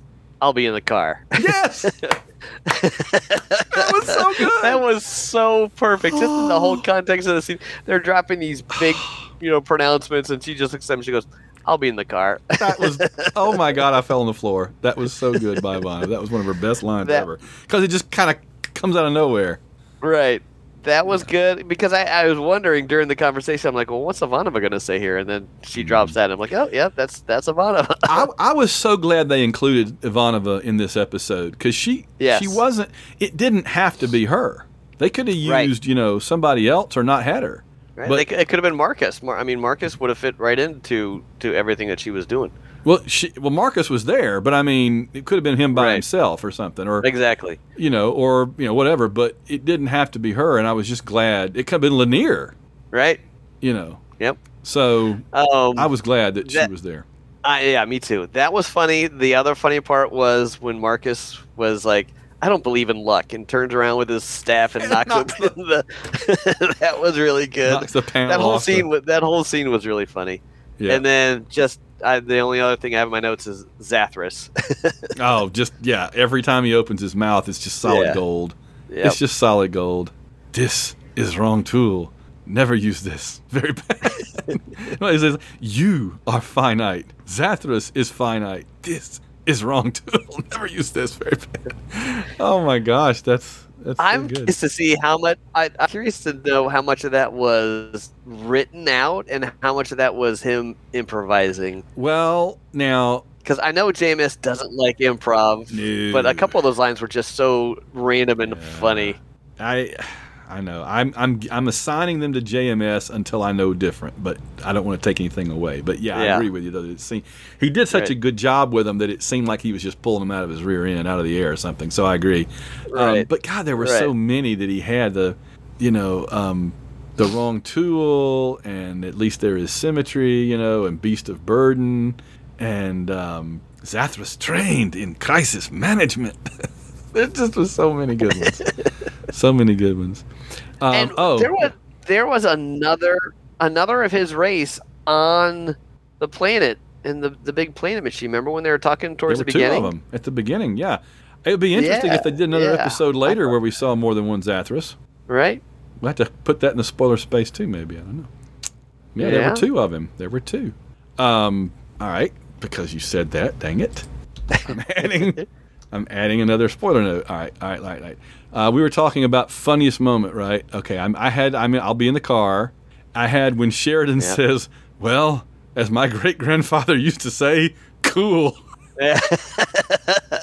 That's another case where he you put him and Lennier on the White Star, and Sheridan just abuses poor Lennier. He just always Yeah. smarts off at Lanier. I'm, you know, I well, can't go there either. But He's he's he senses something wrong about Lennier. yeah, he he kind of gets on his case a little bit on the show. Um, and I mentioned Delenn's expression when she looks at Sinclair as Zathras is saying "used to being beast of burden." I thought that was hilarious. I had to pause it; it was so funny. And and then there's the "this is the wrong tool, never use this" time. Yeah, that was that was the ones I had. So, all right. And you you said Zathras too. All right, uh, man, this is a tough one. Who won this episode? These two episodes. Sinclair won this episode because of what you said earlier. He finally found his purpose in life. I mean, he, it, he- going back to the first episode, the the you know we, we get his backstory a little bit. He's always kind of wandered through. I mean, he was never a, a shining star in Earth Force. He always kind of wandered around, not knowing what to do. He couldn't decide on whether or not he wanted to get married or not. I mean, just he was kind of wishy washy. Yeah. But when it came to to finally finding the, the the thing he was supposed to do, boy, he did it. You know, he saved the entire galaxy. Yeah. So he was clearly the winner here. Yeah, I think so. I agree. I had Sinclair. Zathras kind of won a little bit, um, although that Zathras got to go back in time with Sin- with Sinclair. Interestingly, Yeah. I wonder if that Zathras maybe becomes the great great great great great grandfather of other Zathri. I don't know. um, where does he meet Mrs. Zathras? I don't know. Yeah. Uh, the Minbari certainly won, literally. Yeah. Yeah. Did I understand Delenn to say that the Minbari were helped by the Vorlons in that war? Yes. Ooh, so it's not unprecedented Right. that the Vorlons should take a hand. Yep. That's interesting. That's Or that they should know. they should recruit other races for their own. Well, and- we knew the Vorlons bringing other races. I'm not sure, other than I mean, because because when when Sheridan in interludes and examinations, when Sheridan got Kosh to intervene, the the Shadows acted like, "Oh, this is an outrage. We must kill you Right. immediately." So, what happened back 900 years ago that let the Vorlons do it? That's a good. Right. There's an unanswered question. So and, and uh, the Vorlons have been working with the Minbari for nine hundred years now. I mean, At least, yeah, that that's that's a that's a, a heck of a relationship to, to have Yeah. built up over nine hundred years, and they still don't know much about the Vorlons. And interesting too that the Vorlons were out of their encounter suits and looking. I'm assuming they looked like Minbari angels or something there, just to get. I mean, I'm sure that when JMS came to writing that scene, he said, "All right, why would the Minbari believe anything that this guy said? He needs backup."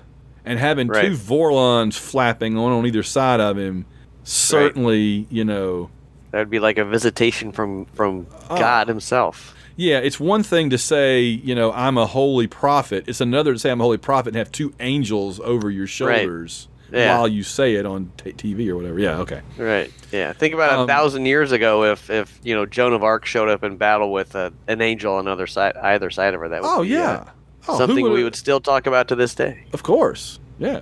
Uh, the other winner, of course, was all the fans because we got this incredible, uh, incredible thing. Yep. Who lost? I have Garibaldi because Yeah. not only did he not get a whole lot to do, but uh, he, he he didn't get to say his final goodbye to Jeff. I thought that, like I said earlier, that that kind of hurt. Yeah. Did uh, did Major Krantz lose? he, he's going to go down in history as the guy that lost an entire space station. Right. Right. I don't know. I mean, he, he got he, he got off the space station. So, but then he did that in you know in season in Babylon Squared. So Yeah, he did. You know, it'd be funny is if the Minbari built a statue to Major Krantz for building their war space station, and like the first humans that go to other than Sinclair because he didn't know about it. The first humans that land on Minbar to visit are like, "Hey, look, there's a statue of Major Krantz in the middle of their square. What's that all about?" And you're like, "Whoa, that would have been so cool." Uh, I think who lost this episode's the Shadows because it was their big chance to preemptively win Yep. and now they've got to fight the long war. They right. get the, The- yeah. The, I mean, to win everything, to win the war a thousand years ago. I mean, that's and and that's- now, yeah, Yeah, that's some long-term planning. If a thousand years later you're like, oh wait a minute, you know, if we took care of this, we would have won a thousand years ago. That's that's yeah, yeah. that's the, that's high high stakes right there. well, here's my question: the The show was was hinged around the idea that if Babylon Four gets blown up by the shadows with that bomb that they brought, Yep. then the shadows emerge from post-war much stronger, much sooner, and they win the new Shadow War. Right. Well, my question is, if that happens, is there even a Valen? And what are the Minbari like? Right. And without a Valen, do the Minbari destroy Earth? Yeah. Yeah. Right. Interesting. Which makes it even easier for the Shadows to win. Without Earth and without Babylon 5. Yep. No Sheridan, no Babylon 5, no Sinclair. So it has bigger ramifications even than we've really talked about or than the show showed. Right. Oh, man. I'm, my, I might take deal. some Advil when this episode is over because my head hurts. All right, here we go. This is what people sit on the edge of their seats for. They're hanging on their edge of their seats. They're dying to know what rating on a scale. And again, for new listeners, we rate on a scale of, of zero to five, and we do allow point fives and use them quite Right. often. Oh, Andy, So- I kid you not when I say I am keen, keenly interested to find out what you did here. I remember loving this episode when it first aired. I was mind blown by by the the back to back episodes. I I liked it back then more than I liked it now Really? because Uh-oh. yes, this episode I, I have since become a writer. This episode seemed like a lot of cleanup on JMS's part. Like, okay, I've got, and it was so confusing. It was just a hot mess. I mean, even going through those It's interviews, I was mess, reading. though. It's not a cold Uh, mess. It's a hot one. right. Going through those interviews, um, uh, Andreas Katsulas was like, I hated this episode. He goes, I didn't like filming this at all. And he was only in the one scene. He said, I didn't understand what was going on. I didn't know what my motivations were. This is totally goes against everything, you know, that, that I, I understand as an actor. Michael O'Hare was confused during the filming of this episode. He didn't know what was going on. He, in fact, mentions a couple um, continuity errors that he made Mm. while filming that he shouldn't have done that he didn't notice till later.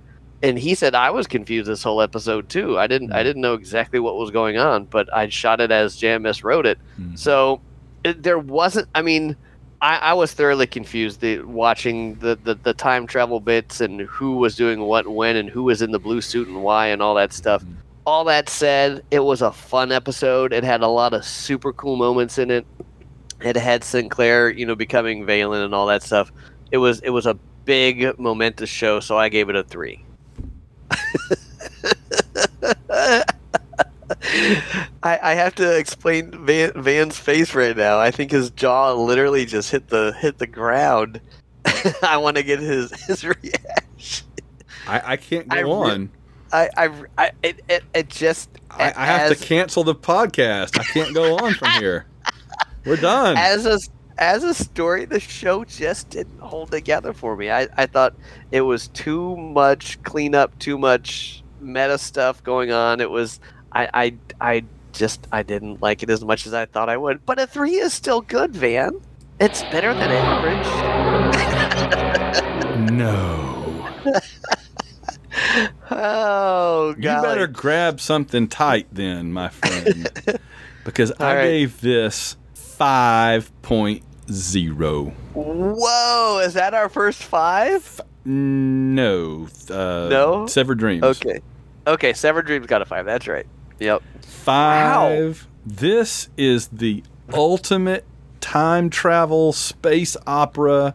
I told you, this is where it went from being my favorite TV show to my favorite Yeah. thing ever. Didn't that give you a big clue where this might be going? Yeah, I, I, I can This see that. So is- is this your favorite episode? No, Severed Dreams is my favorite episode. Okay. This is in the top five, though. All right.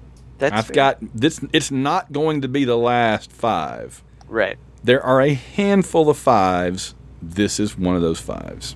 So so far we've had Severed Dreams and War Without End one and two together are fives. Okay. There's more. That's- There's more coming. That's that's fair. And, The- and I, I, I- hope you don't disown me. Canceling the If- show.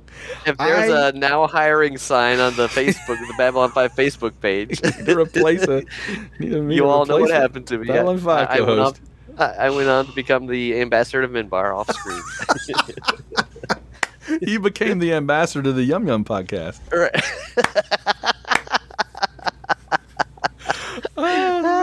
You can come back on season five and, and show up and tell us how things are over there. You can have a hood and you pull the hood up and you have a printout of an email from me that I sent you now that you've been saving until season five. And it says, Andy, come back to the Babylon, the White Rocket show one more time. We'll let you come back. No, no, no, no. You, but you know, this honestly, this may be the biggest numerical difference that we've ever had.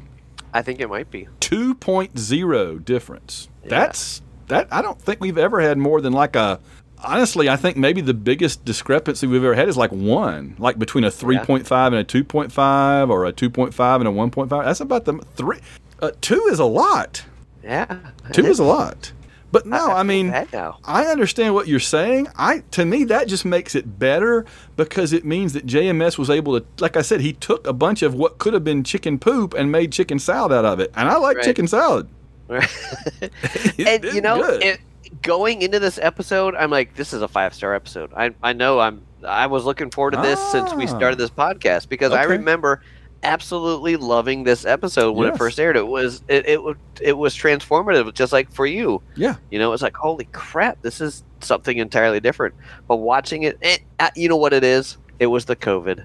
I was watching this upstairs with a fever during COVID. That that's the only explanation. No, I it Yeah. I just it didn't hit me the way it hit me the first time, and, and Yeah. that's that I shouldn't fault the episode because I had seen it before.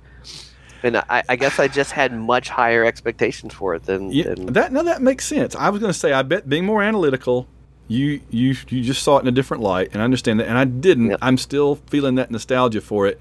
I have sound clips on my soundboard that I mostly use on a football show. I don't usually use here, but I have a couple I want to wheel out for you here. My, my brother is possessed by the devil and must be examined. So that's there's one. Okay. And this one is cer- uh, courtesy of, uh, of of Kathy Bright. Your love of the half things leaf has clearly slowed your mind. I had to bring I had to break those two out for you. And of course, there's this one when you said 3.0.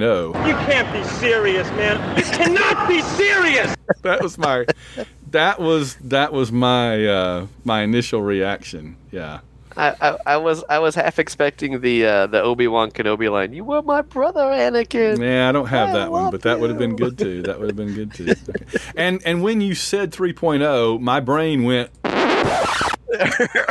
oh, the look on your face. I thought my screen froze for a second because the look on your face was just stuck there. Yes. I, well, I couldn't. I I couldn't think. I couldn't move. I couldn't do anything. I was, I was absolutely. I mean, when you said that, I'm thinking And that's nothing but pure and simple old fashioned communism. that's what it is, and I'm thinking. Um, I'm thinking when when Andy says something like this, all I can think of is that he must Smoke weed every day. think. well, when we get to season five and we watch my favorite episode, then we can have this discrepancy again. Oh wow. Okay. Interesting. Wow, interesting. Okay. Ah, you know. Right. We'll see. I that kid, was I something. kid. My favorite episode is not in season five. Eh, Well, there's a there's a good one in season five, but I can't There say is. anything. All right, uh, we've thanked the patrons already. We have a few patron comments. Um, uh, let's see that I wanted to mention. Uh, I don't think we have our. Uh, Allison said the Vorlons were one of the primary reasons I got into B5 when I saw it in the 90s. I really loved the character of the alien race. Did we talk about this one before? I, I feel like maybe we already talked about this one. No, Uh, we this- haven't. Okay. She said uh, it was the same reason I loved N'Grath because he was a non-cural humanoid form and needed an encounter suit to breathe. I love the fact that this talking about uh, Kosh. I love the fact the ships sing the Vorlon ships their musical language. I love their script. I have Yep. the Kosh figurine at my at my desk at work. I have I have my Kosh figurine right here too. See. Um, Very nice. And the Vorlon Shadow chess game is wallpaper on my desk work de- uh, work desktops. This is a difficult episode for me, indeed. You know, we talked about this during our video. I think that they made a Babylon Five. They were going to make a Babylon Five card game variation that was just Vorlons versus Shadows two player game, like the chess set. I wanted that so bad. I don't think they ever published it because they lost the license right when they were about to do it. So precedent. Right. Uh, Stu Parker has a couple of comments real quick, and that's all that we have left le- have to go here. Um, he says, "I've been hi, all. I've been catching up with the episodes. It, it's certainly coming to the pointy end of the season. Lynn and I have been really enjoying watching Ship of Tears again. We did score this one a four. Sorry, guys, this is a really good Babylon Five episode, better than a three in our eyes. Okay, uh, Fair enough. it got everything a powerful scene with Delenn and G'Kar, great shadow scenes. You can see the telepaths in Cryo, and of course, Bester. Any show with Bester is great. It moves the story along a lot. That's good points. I know you say there are better ones coming, and you and you are right, but you really should score them as you see them. Doesn't matter what's coming. This is a great one, and we really enjoyed rewatching this. Okay, valid, valid points. Uh, and he says, by the way, Lynn and I now cast your reviews during dinner time. The TV is turned off, and we just listen to your in-depth comments. Capital G R E A T, great stuff. Stu, we are now fans of yours and Lynn's. We appreciate it. Absolutely. That's awesome. That just we really made my appreciate day. it. That is so great. says we normally discuss what we think when you are finished, sometimes for 30 minutes or more. It's the highlight of our two weeks. Thanks so much for this. We are able to relive this wonderful TV space opera. It's our favorite sci-fi show of all times. Amen to that. And that's saying something as we are really Trekkie fans also. Quite sad, really, and we are showing our age. No, that's awesome, Stu. And then he says, for Andy, get your wife, this is, this is our last comment of the week, get your wife to watch one of the best episodes of the whole series soon, War Without End 1 and 2. Thank you, Stu. Stu backs me up, Andy. Ha ha. No spoilers for anyone yet, but this is so good. Looking forward to the review. Well, you just heard it. We have already watched it again, and capital letters. Wow, Stu, we really appreciate, and Allison, we really appreciate those comments. Um, Yep. By the way, I would just say if you guys ever want to comment like this on the Patreon page, you, to, for those that don't know, these are that are comments on our Patreon page for this podcast. So if you want to comment like this, become a patron. You can have full access to our comment board. And if you don't want me to, you know, read anything, just put on there, you know, please don't read this or this is just private or whatever. So otherwise, I might very well read it for everybody to enjoy because I think people enjoy hearing that. All right, that gets us to our very last thing before I let Andy go and deal with his remnants of COVID, and that is when I have to push the. Jump gate activated. And that means that we have gone through the jump gate to spoiler space. You knew this was going to be a long episode. My gosh, it's War Without End Part 1 and 2. I only have a few things, though. Do you have any spoiler space you want to get out of the way? The only thing I want to ask is, was that evil Kosh on on Yeah. Minbar at the beginning? Yeah. Okay. I don't know. I don't know. Yeah, it's a good question, but I don't. I don't know. Yeah. I don't know if it's ever established. I, I know that the encounter suit is different from Kosh Na- Nanarek or whatever, um, the, Nanarek, the, yeah, the original Kosh. So I'll be I'll be curious to compare that Vorlon suit with the uh, when when Darth Evil Kosh. Kosh shows up. Is, Ulkesh. is Evil Kosh too harsh? Ulkesh Kosh, Darth Kashi. Okay. Yeah. I, Evil Kosh works for me. Okay. But I mean, it's I guess it's just a shorthand. But we know that the, that the the Vorlons aren't per se evil; they are just lords of order. Right. And order can be good, and order can be stifling and prevent growth and and kill eventually. So Yep. yeah, They are they are lawful neutral to use the old D and D works for me. alignment tree. Uh, what does that make the shadows? Chaotic neutral? Or are they actually yes. evil? No, they are they are chaotic neutral. Well, I, I I've never seen any hint that they're good, No, but right. So maybe chaotic evil. Maybe they Yeah. are true chaos. They are true chaos. That's for dang sure. Um, um. Oh, yeah. The main spoiler question I had was just the deal with Centauri Prime. We were to understand Centauri Prime got bombed and set on fire 17 years or whatever in the future. But then in season five, we see that happen, and that's in 2262. Right. So it happens twice. Maybe, maybe it was just a long bombing campaign. It just kept going all that time. Yeah, I don't. well, you know have- the, the war the war in Afghanistan was twenty year war. So Yeah, I guess it just happens mean, twice or happens yeah. over a long period of time. But yeah, when the when they do the episode "The Fall of Centauri Prime" in season five, I was watching the episode and going, "Wait a minute, this is way too early for this." Whoa! Right. And then there's the stuff in the books that we're going to get to, the Peter David books. So it's all very confusing. It, the timeline with Centauri Prime just never never works for me. I guess it's just confusing. Um, yeah, uh, and we never really do find out what happens to David, which is disappointing. Um, exactly. I mean, we don't really ever see him. Um, oh, oh, what, oh. what does he look like? Does he have like the Minbari bone brow? Uh, Yeah, it'd be interesting. I don't know. But you know who I always wanted to play him? I always wished that they had done a spin-off of Babylon 5 with David Sheridan when he's like in his 20s or 30s. Yeah. And I wanted at that time, which was 30 years ago or whatever, I wanted Ben Browder from Farscape to play John Sheridan's son. I thought he would Oh yeah, I thought he would have been perfect as Yeah. David Sheridan. He's way too old That now, was- obviously, but wouldn't that have yeah. been- That was a that was a fun show. he would have been so good as as David Sheridan.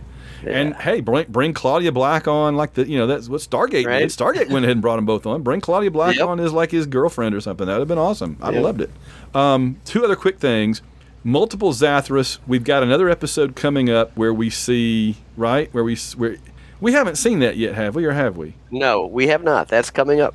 where he talks where we talk about there's Zathras, Zathras, right? He pronounces it di- many different, each slightly different pronunciation. Zathras. To, to Susan, right, which is like the perfect Right. person to be dealing with this because she just put the poor hair out. Yeah, I love it. I love it.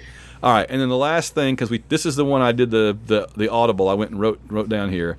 Is you you said it? You said is this the first time Delenn kisses? This is not the first time Delenn kisses John. Right. And my question to you is: Is the first time Delenn kisses John the greatest scene in space opera history? We've talked about this before, but I didn't say what Right. it was. Do you know what I'm referring to when I say the greatest scene in space opera history? I do know what you're talking about. What am I talking about? It, I don't. All right, I'm not sure exactly what you're talking about. What are you talking about? Explain it to me. When Delenn unveils the freaking fleet of white stars, and as they're all flying by in the background, Oh. they're uh, standing there kissing. Yeah, all right, Like this is right. the most space opera thing that ever space opera to space opera is Yes. our our galactic hero and galactic heroine kissing as a As fleet all- of yeah. giant spaceships fly by outside the window, and I'm just like, oh, this is That, the most that's amazing. yeah, that's that's pretty pretty accurate. I, I would I would give you that. I I think that might be coming up in the Rock Cried Out, No Hiding Place. That's possible. I think that's the episode it happens in, and that's that. All right, we're wrapping we're wrapping up right now, so I'm going to quickly. I needed to do this anyway. Walkabout is next. Then Yeah. everybody's favorite, Gray Seventeen is missing, and I'm being sarcastic. and then, and the Rock cried out, "No hiding place." Yes, and I'm glad we're getting Gray 17 out of the way. Yeah. So It's been kind of Yeah. Next time is Walkabout, where we meet old Keshkosh, Yeah. and then Gray 17 is missing. I'm thinking that we can combine Walkabout and Gray 17, maybe.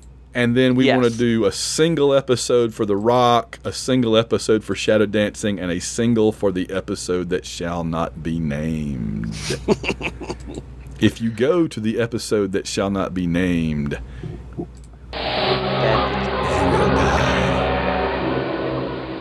All right. I'm glad we see eye to eye. All right. Well, any final thoughts? No, it, it is is the uh, Gray Seventeen is missing the final dog of the series until season five. Yes. Okay. Yes. Uh, because after it are three kabang, kabang, bang, bang, kabang, bang, bang, bang, Right. bang, bang, bang, bang. And then season four is just a roller coaster. So, Season four is going to be insane. I cannot wait. And I will admit that is where my my uh, it comes towards the end of season four too. My favorite episode. um, oh, okay. Um, I'm trying to see the next time we get one that we're not like in love with is probably s- episode seven of season four. Which is which one? Epiphanies after the in after into the fire. Right. Yep. I, you know what? A- after watching this, these two episodes, and, and not liking it as much as I had before, I am completely lost as to what my expectations should be now. Because I remember loving season four like no other, and now I'm a little worried. And I remember Ah. hating season five with a passion, and now I'm like, wait a minute, it might not be that bad It after might all. not be. It might not. Yeah, and the middle of season four, even as much as they cram, you know, as JMS had to cram so much in season four, the middle of season four does kind of bog down in kind of shifting gears from one conflict to the other. You know, Yeah. you got a lot of Bester stuff and all that, so we'll have to get through that a little bit. It's not as, Yeah. you know, there's a few dips in the roller coaster along the way, but you have to have that. So. Right, right, right, right. All right. So what that means, ladies and gentlemen, is that next time Andy and I will be. I just closed the dang web page out, but next time Andy Walk, and I will. Yeah, three eighteen walkabout and three nineteen. Uh, Gray, Gray 17, 17 is new. missing. I will spend five minutes on that and get out of the way. Yeah. All Gray right. Seventeen should have remained missing. Yeah, it's too bad. It's maybe our podcast will go missing. All right, I think we're gonna get on out of here for this time. This has been one of our longest episodes, but I think we kind of needed to. I, I can't. I told my wife before I came down to record. I said I, this is gonna be a long one. You might as well just go Yeah. ahead and yeah. So Yep. But we got it. We did it. We got both of them. We did. Knocked them out. And it was fun. I loved this discussion. It was. Oh my it was gosh. fantastic. I think I can't wait to. I can't wait to listen to this. I'm looking forward to the comments. Patrons, we're looking forward to your comments. People who are not patrons, go and sign up to be patrons because we want to hear your comments. I want to hear what people think about this. Is is Andy right and it's a three and it doesn't hold up? Or is Andy absolutely insane and smoking weed every day and ex- possessed by the devil and I'm right and it's a five? Or is it somewhere in between? I'm, really I'm expecting a little bit of hate mail for this one, and I'm I'm I'm here for it. Bring it. All right, we're gonna get on out of here. We got to end this at some point. So, Andy, go to bed. I'm gonna go to bed, and we will see you guys in two weeks for Walkabout, Ulkesh Kosh, and uh, Gray 17 can stay missing forever. All right, see you later, Andy. All right, Van. Take care.